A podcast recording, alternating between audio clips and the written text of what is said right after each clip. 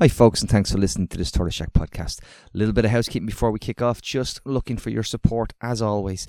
We are rattling the bucket and pleading with you to go to patreon.com forward slash Tortoise Shack. It's the link at the top of the podcast that you're listening to right now and join us. It's the easiest bit of activism you can do this month, and you get immediate access to our entire back catalogue of over 1,300 podcasts from across the platform, including podcasts in the last couple of days with Emmett Kirwan, Aoife Moore, and author Naomi Klein. All of those are sitting there right now waiting for you for the price of a fancy cup of coffee and a scone. And not only do you get access to our podcasts as quickly as I can turn them around, you will be getting the warm, fuzzy feeling of knowing that you keep the platform free for everyone and you'll be helping keep a left leaning progressive podcast platform going. The few quid from you carves out that bit of space that we need to keep the lights on, mics on, and have those conversations that you don't get anywhere else. So, one more time patreon.com forward slash tortoise shack. I'm shutting up now. Enjoy the podcast.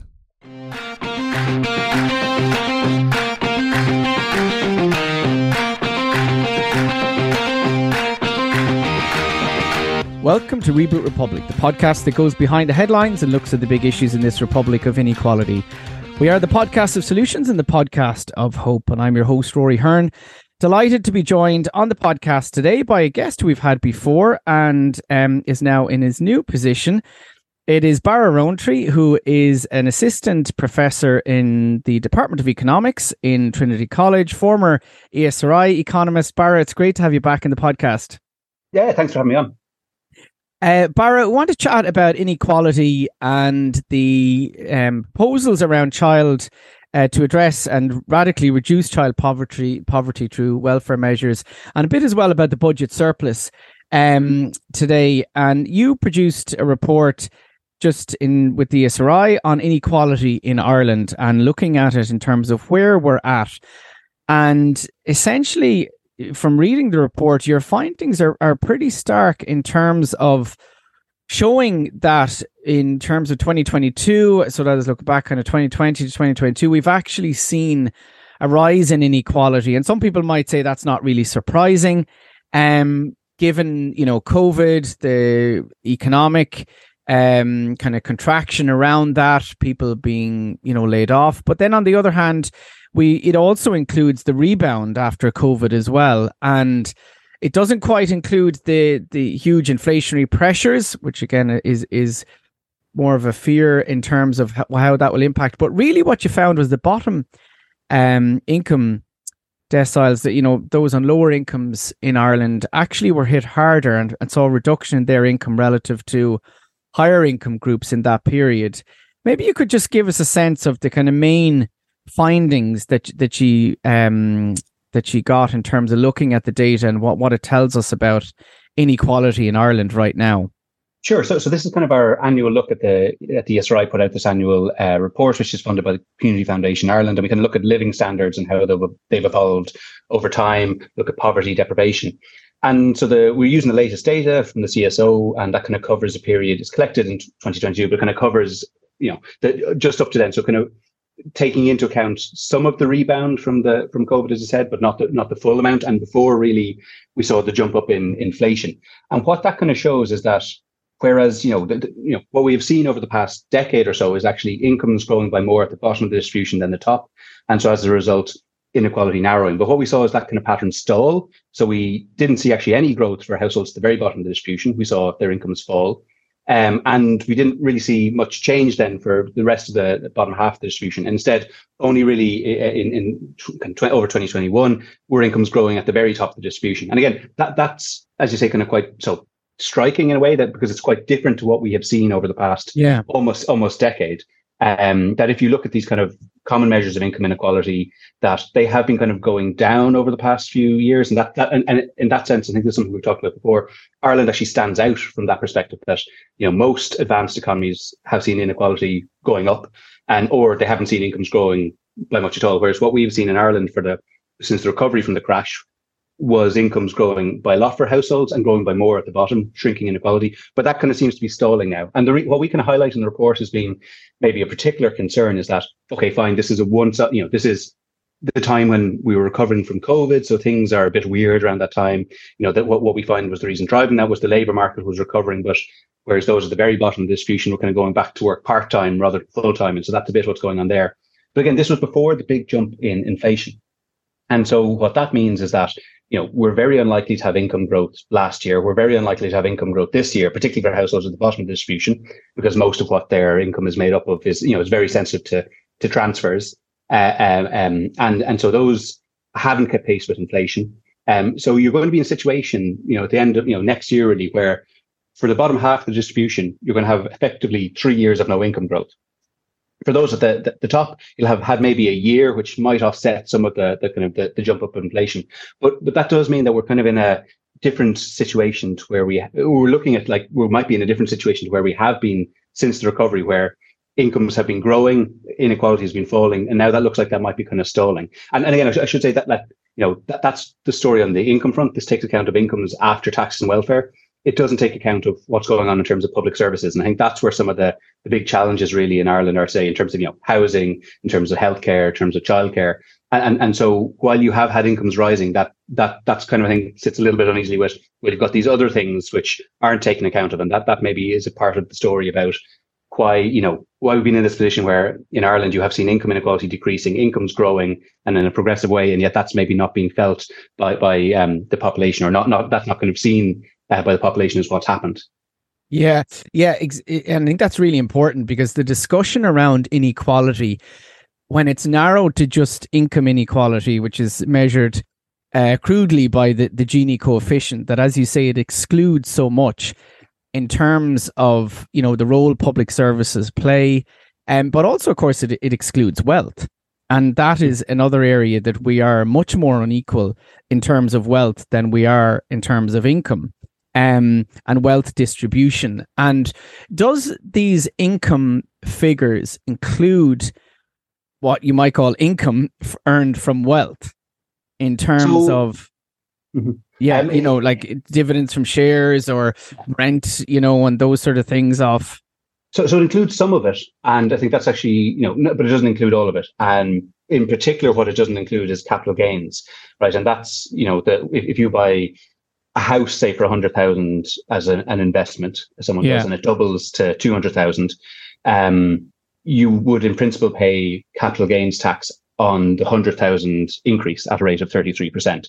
Yeah. Um, and so you know that that actually is a very important form of income for particularly the top of the distribution, and part of that is because it is more favorably treated. So in terms of if you have your own business, and there's this thing called entrepreneurs relief, which is reduced rate of capital gains tax. And effectively, it means that if you own your own business, you can kind of structure things in such a way that that increase in the business value when you dispose of it, you can essentially end up paying 10% tax or, or, or less. There's some other reliefs kind of like that. And, and so I, I think you're right, you know, that when we talk about income inequality, in, in a way, I think it's it, we should recognize that Ireland looks very different from most advanced countries in that we have seen income inequality fall. And that, that's that's something we should try and understand more because I think that's that's something which you know operates as if you've got if it got if it going the other way, things are going to be harder again. Like we, we see how difficult it is to make things like public services work well when we've got income inequality falling. We wouldn't want it to be going the other direction because that makes yeah. the task even bigger, right? But as you say, then there is the situation with wealth, and that's you know it, it's the case in most countries that wealth is um, uh, uh, less equally distributed than income. But in Ireland, what we do have is we have a tax system that is particularly preferential to certain forms of income, and in particular income from wealth, right? So first of all, just the rate of capital gains tax, that's 33%. So that's less than you might pay on an equip, you know, if, if you're, once you're uh, uh, onto the high rate of tax, you're paying at a marginal rate of about 52%, right? Um, so versus labor income, capital income is treated more favorably.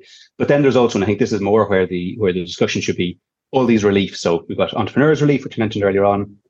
You've also got this thing called retirement relief. So essentially, if you're between 55, I think it is, and 65, so kind of at that age, you can dispose of some assets and pay zero uh, capital yeah. gains tax on them whatsoever. And then the biggest one of all is if you just hold on to the assets until you pass away, you pay nothing. Capital gains is forgiven at death. So those are three big, massive loopholes. And like, and, and is the way, there a big, a big relief on pensions as well? I remember that highlighted a number of years ago.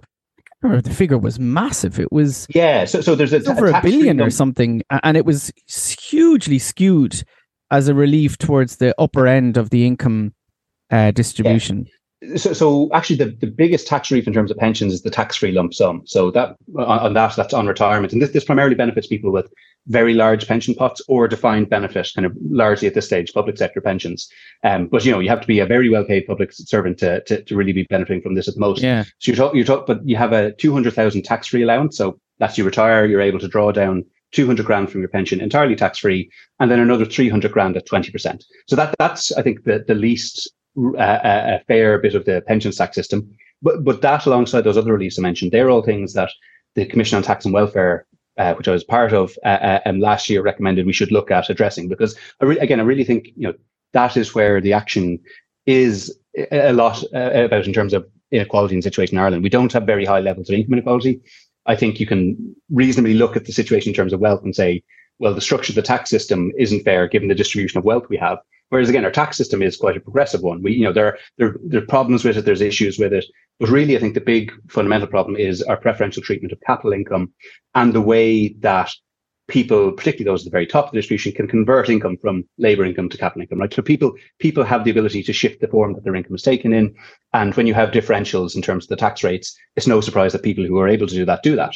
And, and, and so that's, I think, really where the focus should be at for, for those who are interested in, in, in kind of seeing a, a fairer Ireland, right? Yeah. Should actually be yeah. more about those really egregious reliefs in, in terms of capital income side because you know there isn't you know there isn't a good argument for maintaining them in terms of investment and all the rest these are these are tax reliefs on terms of people disposing of assets getting rid of them selling them on they're not in term and, and we know that we, from evidence in other countries that that doesn't spark investment rather if our aim is to like encourage business investment then let's give a tax relief on people when they invest right? So let's increase the re- um, research and development tax credit. Let's let's give greater capital uh, write-offs in terms of actual investment, rather than disposing of a business when you're done with it at the end. Because uh, that's what the current system kind of does and really benefits, and that's really set up to benefit people who have ha- who who have businesses, have grown them, but are getting rid of them. Um, it's it's not really set up as a way of encouraging entrepreneurship. Um, there is an interaction there, but um, but really it, it's not uh, um, sorry, I think my, my, my camera briefly went there, but um, uh, it, it, that's really, I think, where the, the, focus should be in terms of if you are looking at where could the tax system be made fairer, it's all really around the capital taxation side. And, and there's some tweaks you can make on the income tax side, but uh, again, that's where the action should be, I think. And just out of interest, on the side now, we're we're, we're going to there's so, there's so much we could talk about.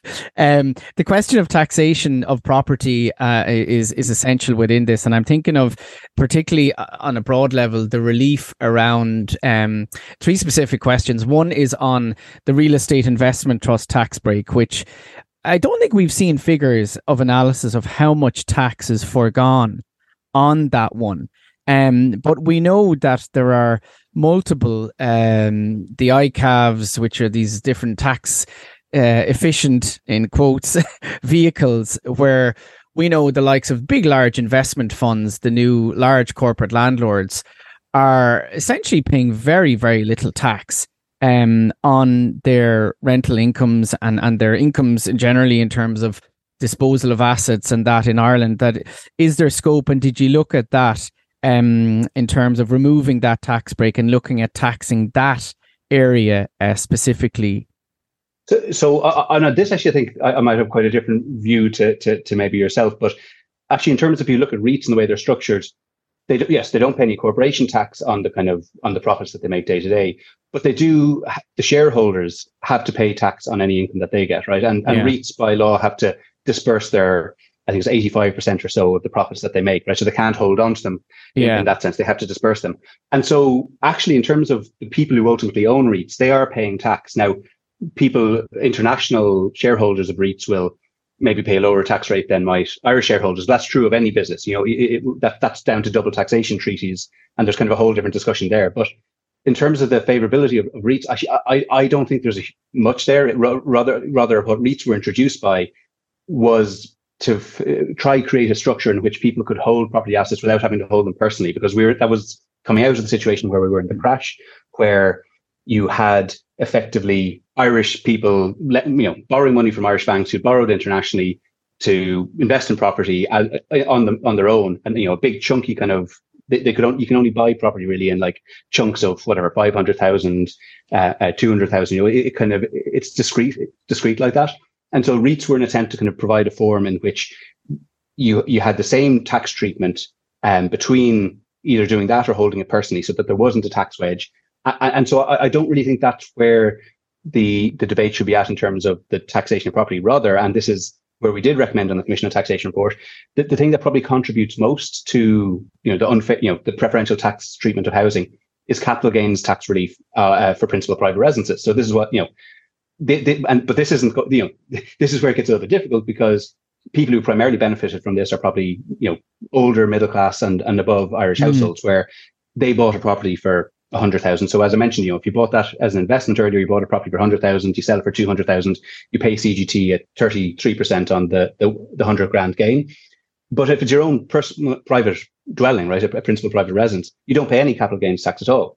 So what that leads to a situation is where Irish people really want house prices to be rising, to be going up, because that's an untaxed form of a capital gain. And and I think actually that is really where, you know, that was actually a recommendation in the Commission Tax and Welfare report that we should look at restricting that. Like ultimately, I think it should be completely gone away with, and you should be treating those type of games in the same way that you should any other type of games. But you're going to have, I think that's going to be very difficult to do politically. Um, so you know, you could restrict it and restrict it at the very top because again, you, you read stories about, you know, I think there's a story in the paper about two months ago about a, a, a, a couple who had bought a house out in Ballsbridge or Donnybrook for a hundred thousand and they were now selling it for several million, right?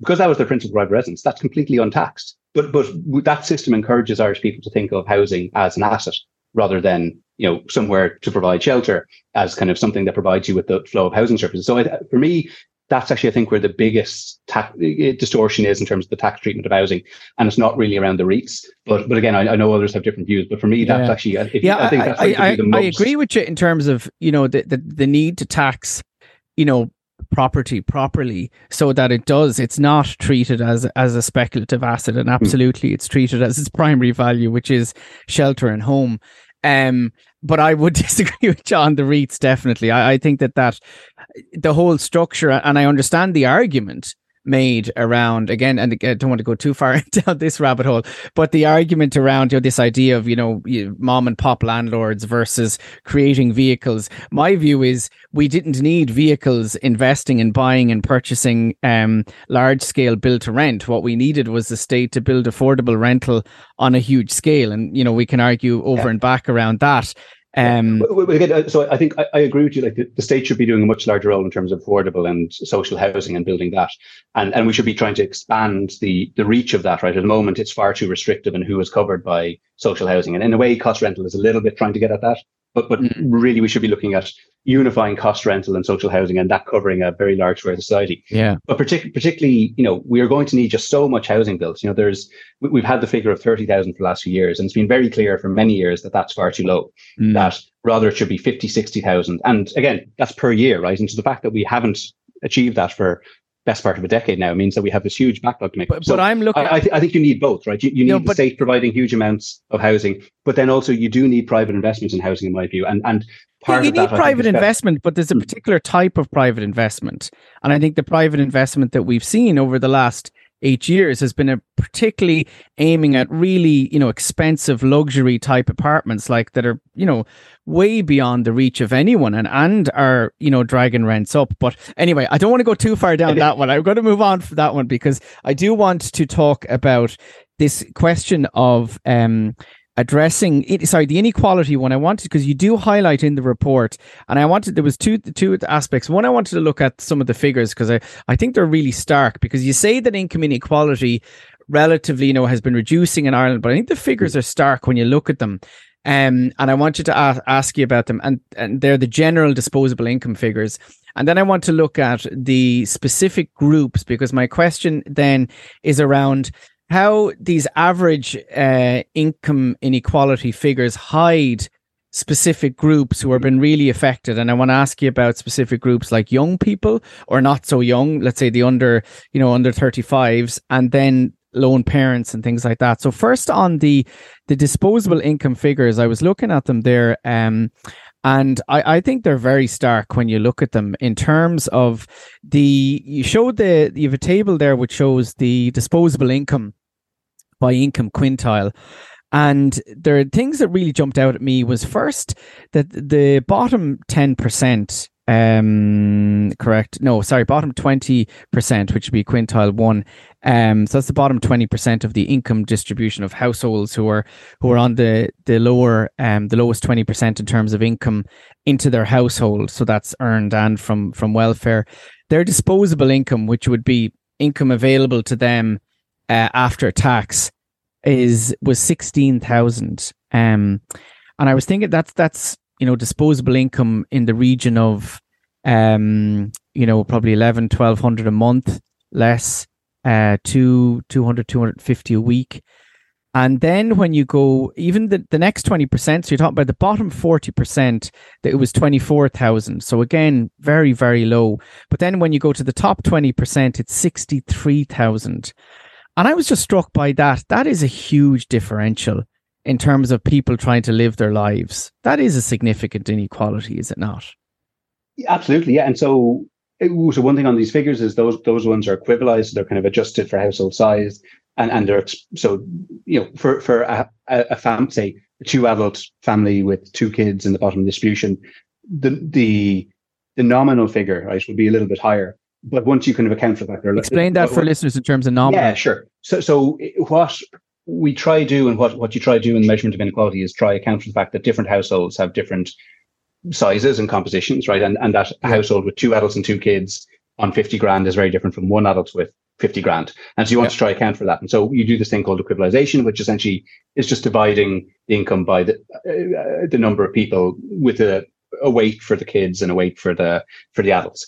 Um, and and then so so but if you know if you're looking at just in nominal, so just in kind of cash terms, what you'll see is that incomes are a little bit higher at the bottom than the figures you mentioned, but the discrepancy you mentioned is still very large. So instead, uh, um, you know, for for the the very uh, um, um, highest income households, like you know, they're, you, you, do see it get up to well over 100 grand at, at, towards the top of the distribution, just in terms of nominal cash, and then at the at the bottom, you know, you, you are talking kind of into you know there there are households there with, with with very little, and and so that is a real you know that does reflect inequality, and that is you know, just just demonstrates just that there is a big gap over that distribution of income.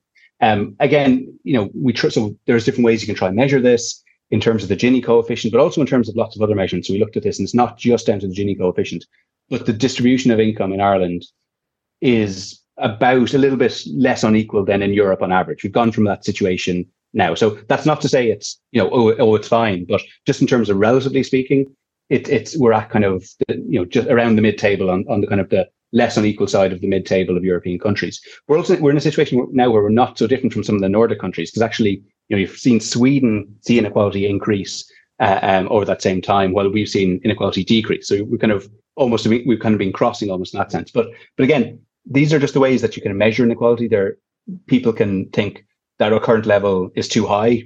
Uh, um, I think less people might think, oh, it's it's too low. But you, you know, th- th- these are things that you can have different views on. But for me, I think what it does really stand out is yes, there is that huge dispersion. And then in terms of the groups you mentioned, I think that's where maybe the uh, things are maybe even more striking, right? So you consist like even though we've had this inequality falling in Ireland over the long kind of run over the last 30 years or so, what you still see and what you've consistently seen throughout is that there's groups like lone parents, there, there's people with disabilities, um, people in rented accommodation. They they have consistently had much higher rates of of very low living standards, right? And so two ways of looking at that are one, this thing called income poverty, and that means living in a household with less than 60% of the average. Um, so that means you're on a, very low level of income, right? And uh, uh where uh, and, and then you we also have this other measurement which is called material deprivation, which I think in a mm-hmm. way is more reflective of of the very the, you know the living standards and experiences that that people have yeah and that's you're you're not able to afford two or more items from a list of 10 essentials so that's things like you know being able to buy a, a, a warm coat in winter being able to have a roast meal once a week that's now been widened to include a vegetarian equivalent so you know th- yeah. those kind of things and right? heat your and, house and and, heat your house all the, yeah. exactly and and if you're unable to to do that because you don't have enough money yeah. and, and there's a very interesting one in there which is uh socializing and and buying hmm. um I, I think attending parties with, with, for children and things like that they're yeah. they're very um important things yeah absolutely and, and, and, think, yeah, and, and, and actually Ireland was really at the forefront of pioneering some of those measures of material deprivation. Some of my yeah. former colleagues at the ESRI were really kind of important in getting that. And then that became kind of a European measurement and something that is looked at across the EU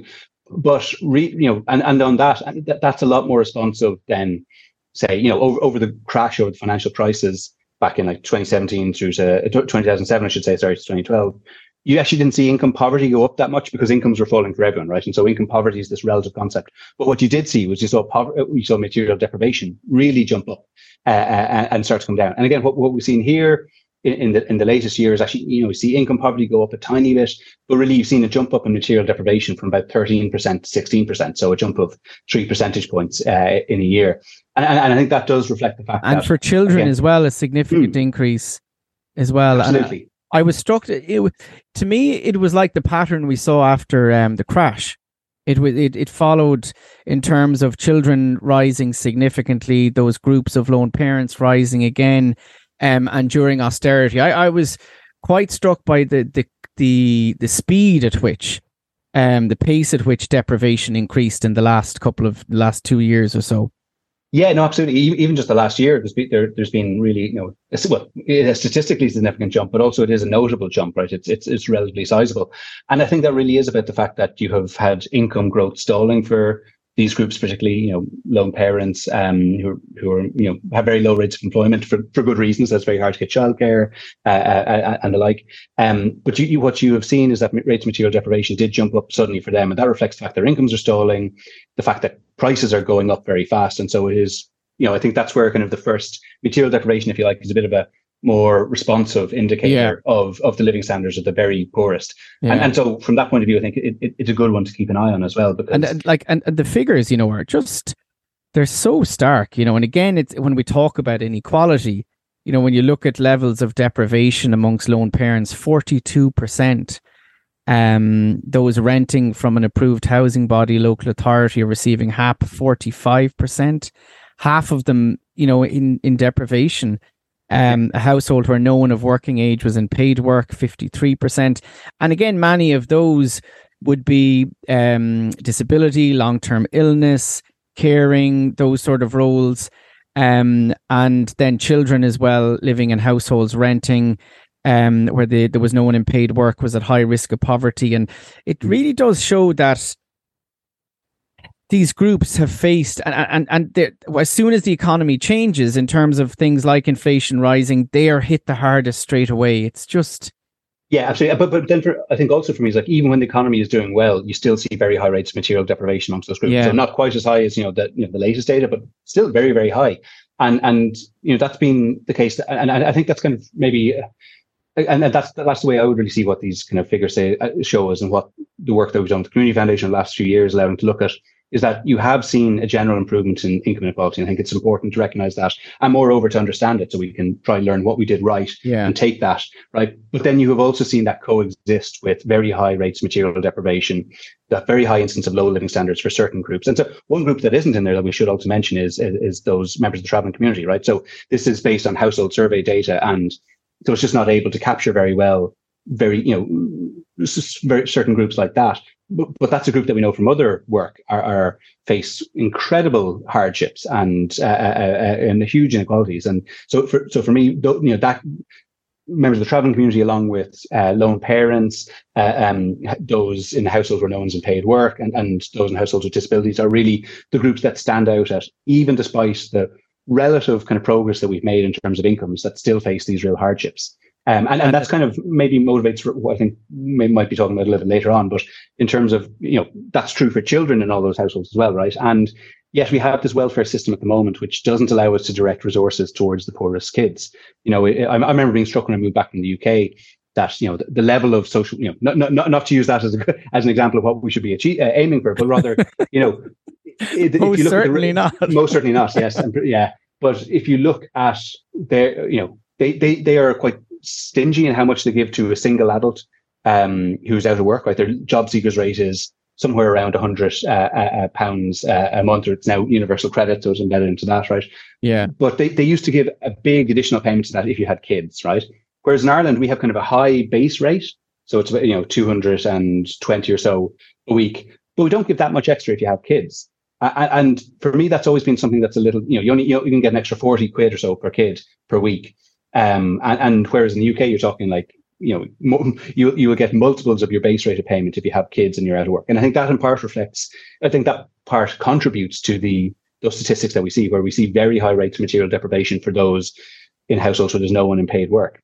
And and given how damaging poverty is for kids, right? Because there, there is actually a lot of work done by this, um, and a lot of by economists. Uh, I, I, should add in defense of my profession, um, look, looking and trying to look really rigorously at well, what is the impacts of poverty on on children, and they try kind of exploit really policy changes, uh, uh, and you know where you gave a lot of money to, to to some kids but not others, and try to use that to kind of credibly identify stuff. And there really is a good deal of evidence now, really strong evidence that just being in poverty, you know, it's it's it's uh, uh negatively affects both the child's outcomes at the time, but also their their later life outcomes, and really quite substantially. So, you know, given that, given that we have these figures in Ireland where we where we see that, particularly for those in households where there's no unpaid work, children in those kind of situations, children of lone parent, I really think there's a good case that we should be directing a lot more resources towards those kids, the very poorest and, kids. And, and, and, and, and and it is in terms of those negative impacts, you know, the, the research that I've done around psychological impacts, you know, developmental impacts on children in terms of poverty. And one of the, the particular areas you know richard wilkinson and kate pickett have done you know a huge amount of work. And this is the whole you know concept of the stress impact in families and poverty and how that impacts on children in terms of brain development in terms of their health their physical health. Um and that the, the the developmental stages of children, particularly around the brain, um, and, and their whole emotional and social development, is so critical that they're not experiencing high stress environments because it does leave those because if you think they're growing and therefore those uh, impacts of stress and can have lifelong impacts. And that's you know the concept and and Fintan O'Toole is writing about it today in the Irish Times and uh, quoting yourself as well in terms of the report which was great. Um around you know the concept of adverse childhood experiences and and this is not just in terms of you know it's it's good to hear economics is identified but you know social policy mm-hmm. psychology all these different fields have identified that it costs the economy more it costs society but the impact on children in terms of their development is is lifelong and that's really just you know it's it's it's morally wrong and it's ethically wrong as a society that that we allow this to happen when it's completely avoidable, particularly, you know, now and, and as, as we've had for 20 years, massive wealth in this country. Yeah, no, absolutely. And, and look, ultimately, I think it's about choices, right? So it's, mm. you know, we, we set out in our report kind of different ways that you could try to reduce child poverty. And so the, the way I think that, that we thought looks most sensible is to do a bit of a restructure of the benefit system. So, you know, at the moment, if you're out of work completely, you get these things called increases for qualified children. So it's an additional payment on top of your job seekers or whatever to, to, yeah. to those with kids. And then that gets means tested very rapidly. But then once you're working more than 20 hours a week, you can get this thing called working families payment, previously called family income supplement. Um, but there's a kind of a bit of a disconnect there, right? So we actually, we give quite a bit of money to those kids to, to the, the, families of kids who where their parent works more than 20 hours a week. We don't give much to those who are working kind of like you know eight eight to eight to 20 hours a week and we give a bit to those at the bottom. And so so what we kind of suggested was that well you should overhaul that system. And the way that we suggest overhauling it was essentially having you know a big payment you know a, second tier of child benefit really that replaces working families payment and iqcs so you, you everyone gets the universal child benefit, but you also get a top up if you're in low income household. And then that's gradually means tested away. Uh, uh, um, so that you're not giving it to the, the very richest households. But we estimate that making that change uh, and doing the way that we kind of set out could lift about 40,000 kids out of poverty, out of, you know, so that's reduce child poverty by about a quarter. So, and taking 40,000 kids out of poverty. And, and, and again, so there is a choice to be made there, right? That, that, that would be expensive. It costs about 700 million a year. But that's, you know, that's kind of the scale, less than the scale of the tax cuts that we're talking about making this year as well, right? So for me, for me, I think it just comes down to choices that, yes, I, I agree with what you set out, that child poverty is a really, really difficult social challenge, but one that we can address. Um, yeah. But it involves making choices like that, right? That we're going to spend money on, you know, giving money to low income families with kids and improving services versus are you know take, taking a few euro uh, uh, off your tax bill at the end of the year. And for me, that's kind of what that comes down to. And really, it is just a political choice at the end of the day. And, and those figures are really stark, you know, in terms of you say seven hundred million equivalent to the tax cuts that are being proposed that are likely to go ahead in the budget. That as a choice between those things, that it is that that because that 700 million is obviously a recurring payment required but the tax cuts similarly are a recurring cost that you know you're deciding to to forego um and that it would lift 40,000 children out of poverty um is there any reason why technically or uh, you know in terms of implementation wise the government couldn't do it in this budget um it might take like i think it might take a little bit longer than you know, I think if you if you announce it in this budget, you probably couldn't roll it out on the first of January. But the you know later in the year, it's the type of thing that we sh- should be able to do it. I think. But you're something. It's something you could do within six months or eight months. Not. It doesn't need. I, I don't think it's a multi-year project. I think it's kind of you know like it might take a bit of a lead-in time, but it's not not not not something that you, it's not something you're talking about. Oh, well, it'll take a decade to do or five years to do. This is something you could yeah. do in the next year or two, right? Um, I, I, think if you if you set your mind to it and made that a priority, you could. Um, yes, it would require some changes in systems and all the rest, but that that's I think we're actually in a good place with changes that they made in the background to the minister things, which are very boring, which which will actually leave us able to do that. But so so you know, it is something that could be done. And and again, for me, it just comes down to you know what what what choices are different governments going to make, and and people have you know people can have different preferences over that, and that's really, I suppose, what uh, what, what, what I think our research tries to do is kind of to set out some of those choices and trade offs. Yeah. There, right. So, like at the ESRI, the ESRI is never pushing a particular option, but saying, well, look, you can do this. If you if this is your objective, you want to reduce child poverty, here's the way you can do it and be most effective and have the least amount of kind of other trade-offs, but also it's going to cost money and you're going to be able to do less elsewhere. So that's kind of really, I think, the, the, the framing of what we were trying to get around the, the papers to say, like, look, there are things you can do here is some of the options, and now you know that that's it's in the political arena for for what they want to prioritize. Yeah, yeah. Well, I think there is a real need to highlight that as a as a real choice and a real possibility, and that that is available as a choice um that could be made. Just in terms of to finish up, um. Mm. It's been really, really, you know, great. It's a really important research what you're doing and what you've done in the ESRI. What hopefully you'll continue doing in Trinity, um, as I'm sure you will in terms of highlighting that inequality. And while we mightn't agree on everything, I think it really is important to have this data and to be looking at it and showing what's possible and and breaking down and you do focus you know importantly on the different groups and putting the focus on inequality as a as a concept because of course some people even uh, question you know in terms of uh, isn't i always remember michael mcdowell's um, famous quote about inequality being necessary in society as a, as a motivating factor. And, that, you know, there is still that ideology and viewpoint out there that, you know, we need to show that inequality is actually hugely destructive um, and requires focus. So, so I really appreciate your work on that. Um, and it's, it's, you know, it's really solid and, um, readable as well, you know, and while, so, you know, I think that's important as well that the general public can, uh, you know, take this look at it and and you know understand it and relate to it, and I think that's really important. Um, and I know it's it's an important source as well for civil society groups who are uh, you know engaging in advocacy as well, which is important. Um, I, and the the question just to finish on the the issue of the budget surpluses that are available in the coming years. Um, in the region of you know 12 billion this year potentially up to 56 billion in in the coming years i've made the argument that um that there's no reason why so they're putting a certain a certain amount away into paying down the debt a certain amount this is what seems to be proposed anyway a certain amount into different vehicles that will be essentially you know this pension reserve fund. Um, that in actual fact we should be putting aside a significant amount into setting up a public, um, a national building agency that should include construction company, uh, enhancing the capacity, long term capacity of local authorities, housing associations, essentially enhance our public capacity to provide housing and build housing on a major scale rather than being used to subsidize essentially what it's being developers to uh, build um, private developers, and that the, the the one of the biggest arguments I hear back against this is that oh well that will be inflationary and we don't really have the capacity to do that. But my argument is, for example, you there's no reason why we couldn't be setting up, you know, four modular home uh, building factories that would be long term producing housing that you would be taking on public sector employees as all the construction trades and that that would attract people in.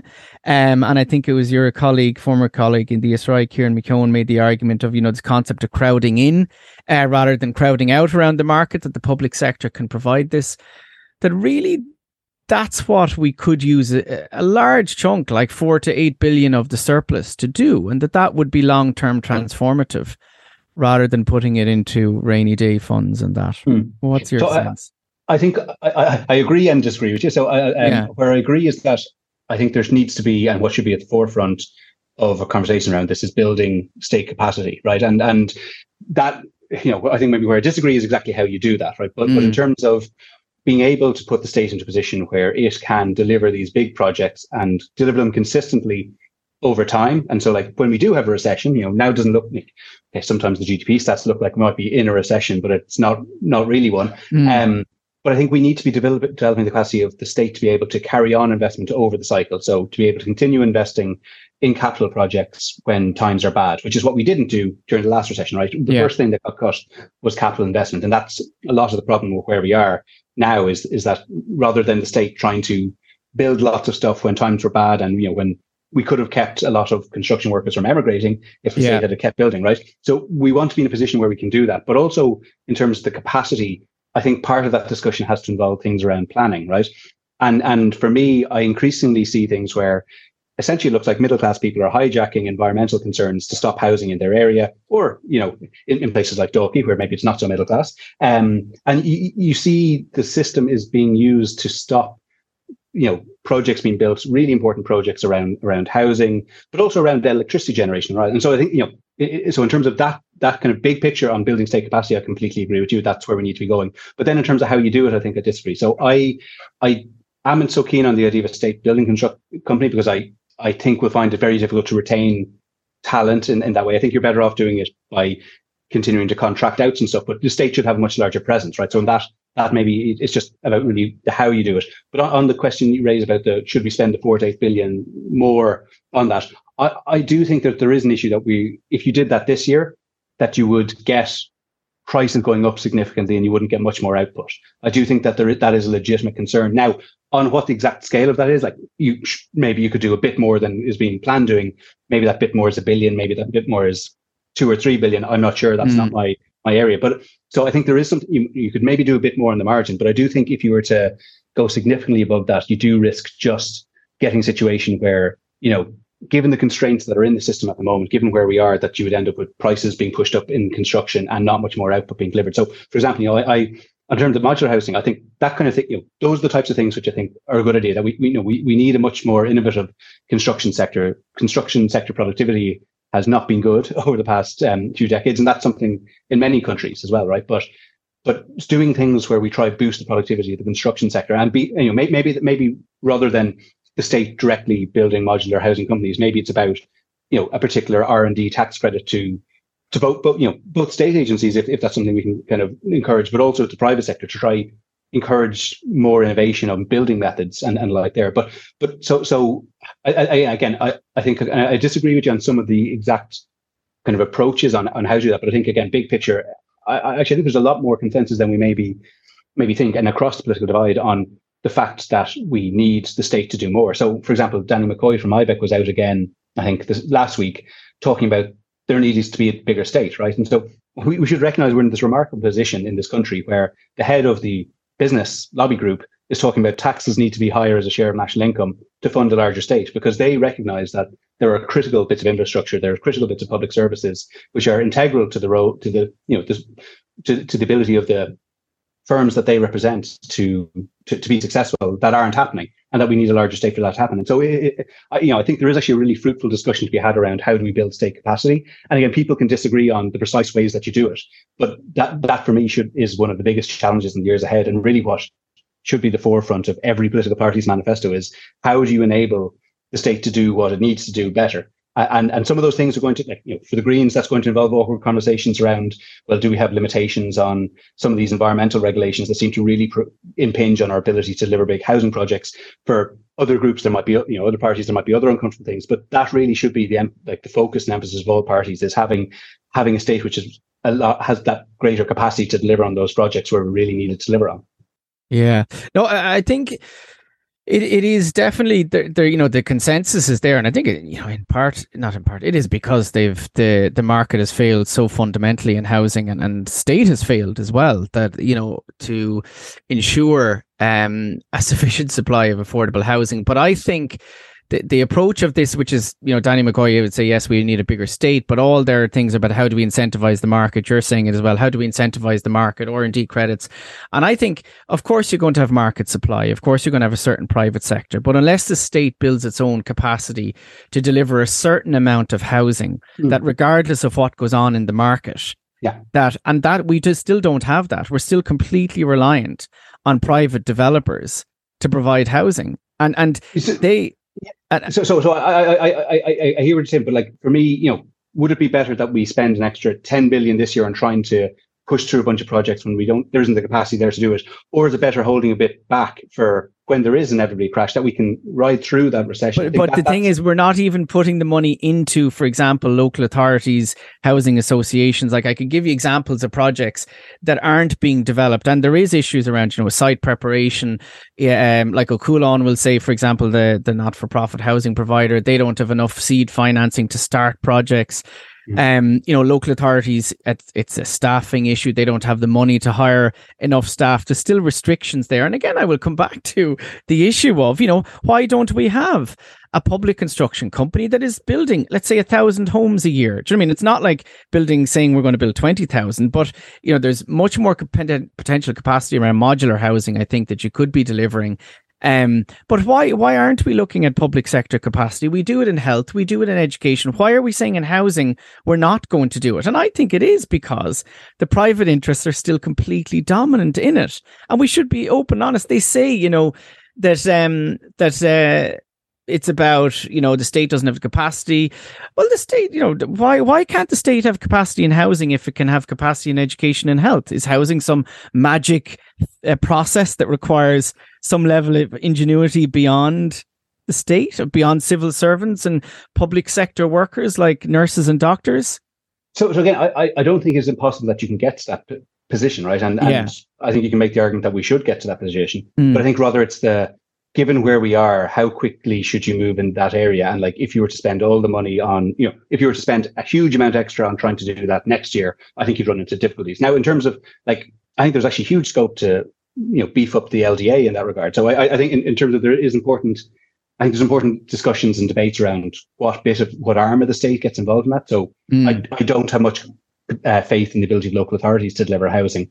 I, I, I think we are better off not putting our emphasis with them. Rather, I would, you know, if I think that's the direction you want to go, and there's good reasons you might want to go that, I think beefing up the LDA the low, uh, uh, is really where where that should go. And so moving it away from its focus just on state sites and, kind of lands that are owned by the state, and moving it into the operation of well, okay, it can get into the game of CPOing or acquiring sites and and you know master planning them and contracting them out if that's kind of more the approach you want to go. But, but I think it's going to be something that takes many years. And, and, and so from that point of view, I, I, you know, those discussions I think are, are interesting. But, but again, in a sense, I don't think the crucial thing is necessarily whether it's the state doing it directly or if it's the state having a larger role through contracting it to, you know, whether it's a state building company or not. I don't think is really the big question. It's it's it's the question is really about the state having the capacity to do that in whatever form it does, and and and those debates are whether it's a state construction company or whether it's you know contracting out are kind of in a way second order to to the big one which is should the state have a larger role in areas like housing i think there the answer i think most people would say yes and then it's mm. then you get into the things of well how and, and, and at what speed and i think they're they're, they're they are tricky questions where you can have different views and and and and that that's kind of maybe where you can have some debate. But really, the big question for me is is about that state capacity, and then some of the things you need to do to free up that state capacity. And again, I do think planning is going to be one that that that has to be looked at. There, it's just if you, if you, not just for from the issue of housing, but in terms of our ability to deliver on the energy and transport projects we need. So, uh, la, la, la, last bit on this, but like you know, you look at the bus connects um, environmental impact assessments that are needed. You're talking about each Bus Connects corridor. And so, you know, they're on the website, about eight of them or whatever. Each of them have needed a separate environmental impact assessment. And those environmental impact assessments are each several thousand pages long. And when, you know, for most of the, most of that, that's reallocating space on a dual carriageway, like the one out to, you know, Maynooth.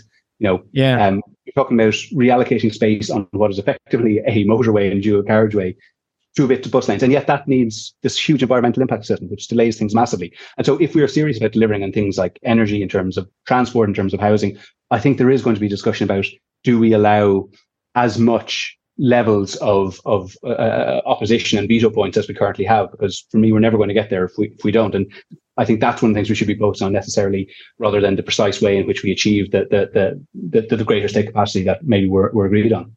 Yeah, yeah. The, the, the whole planning area is, is a big question because it's the question of, you know, what's the principles behind the planning that have been developed and for what purpose they've developed. And I think, you know, at some level, you know, I know the planning procedures and planning uh, that has been there has actually not been pro um, development in the sense of, you know, there are issues around it.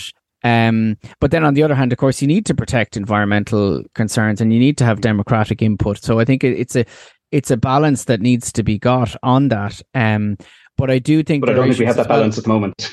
yeah, uh, but I do think as well the issue with planning as well has been that planning, you know, a lot of planning around, you know, the changes around the build to rent uh, regulations and things like that. People saw that very negatively as reducing housing standards, and people are saying, "Oh, there's opposition to to large housing developments." And well, part of the opposition to large housing developments because people say, "Well, no one is going to be able to afford them, so why?" You know whereas if they there's much less opposition to things like you know mixed income public housing you know cost rental housing than there is you know there is opposition but there is less and i would argue increasingly less. And if people like Cualann for example will say when they go into a community they go do serious intensive work with the community explaining what you know the affordable housing that will be available um, and they get much less opposition than build to rent. So I, th- I don't think it's as clear a case that um, you know people will oppose regardless. Of course there is huge there is issues around um people opposing housing and things like social housing. Of course that's there and that needs to be but that needs to be worked through as a society i think and needs to be discussed as a society as well. Um but listen barra we won't solve that one right now. It was no. great though. I really appreciate you giving the time um giving your time. It's really really important stuff. And listen thanks so much for coming on reboot republic today. No thanks for having me on Great. Barra Roantree there. And um, you can check out the report is available on the ESRI website. Um, you can check them out there and uh, really worth really worth a read on inequality. And we'll be looking forward to having Barra back again, hopefully in in um, in a few weeks' time or a few months' time, um, depending on uh, how cross he is after the podcast. whether he'll come back on or not. Ah, no, no, he's laughing away there still. Yeah, absolutely. Happy to come on anytime. brilliant, brilliant. No, listen, it's great to have you on as an economist, as an economist, defending your profession. Um, absolutely. And uh, no, it is great, great to have uh, have you on. And listen, I know listeners will have got a huge amount out of that. And as always, listeners, please, we are an independent podcast produced by Tortoise Shack Media. If you can consider becoming a patron, you get all the podcasts first um, to your email, and it's only the price of a cup of coffee, uh, which of course is increasing each month, and that is the reality, unfortunately. But if you can help us out, yeah, please go over to patreon.com and share around the podcast as well. We really appreciate that. Um, people sending around, sharing around, send us in your comments too. Um, and any guests you'd be interested in us having on, thank you so much, and we'll talk to you all very, very soon.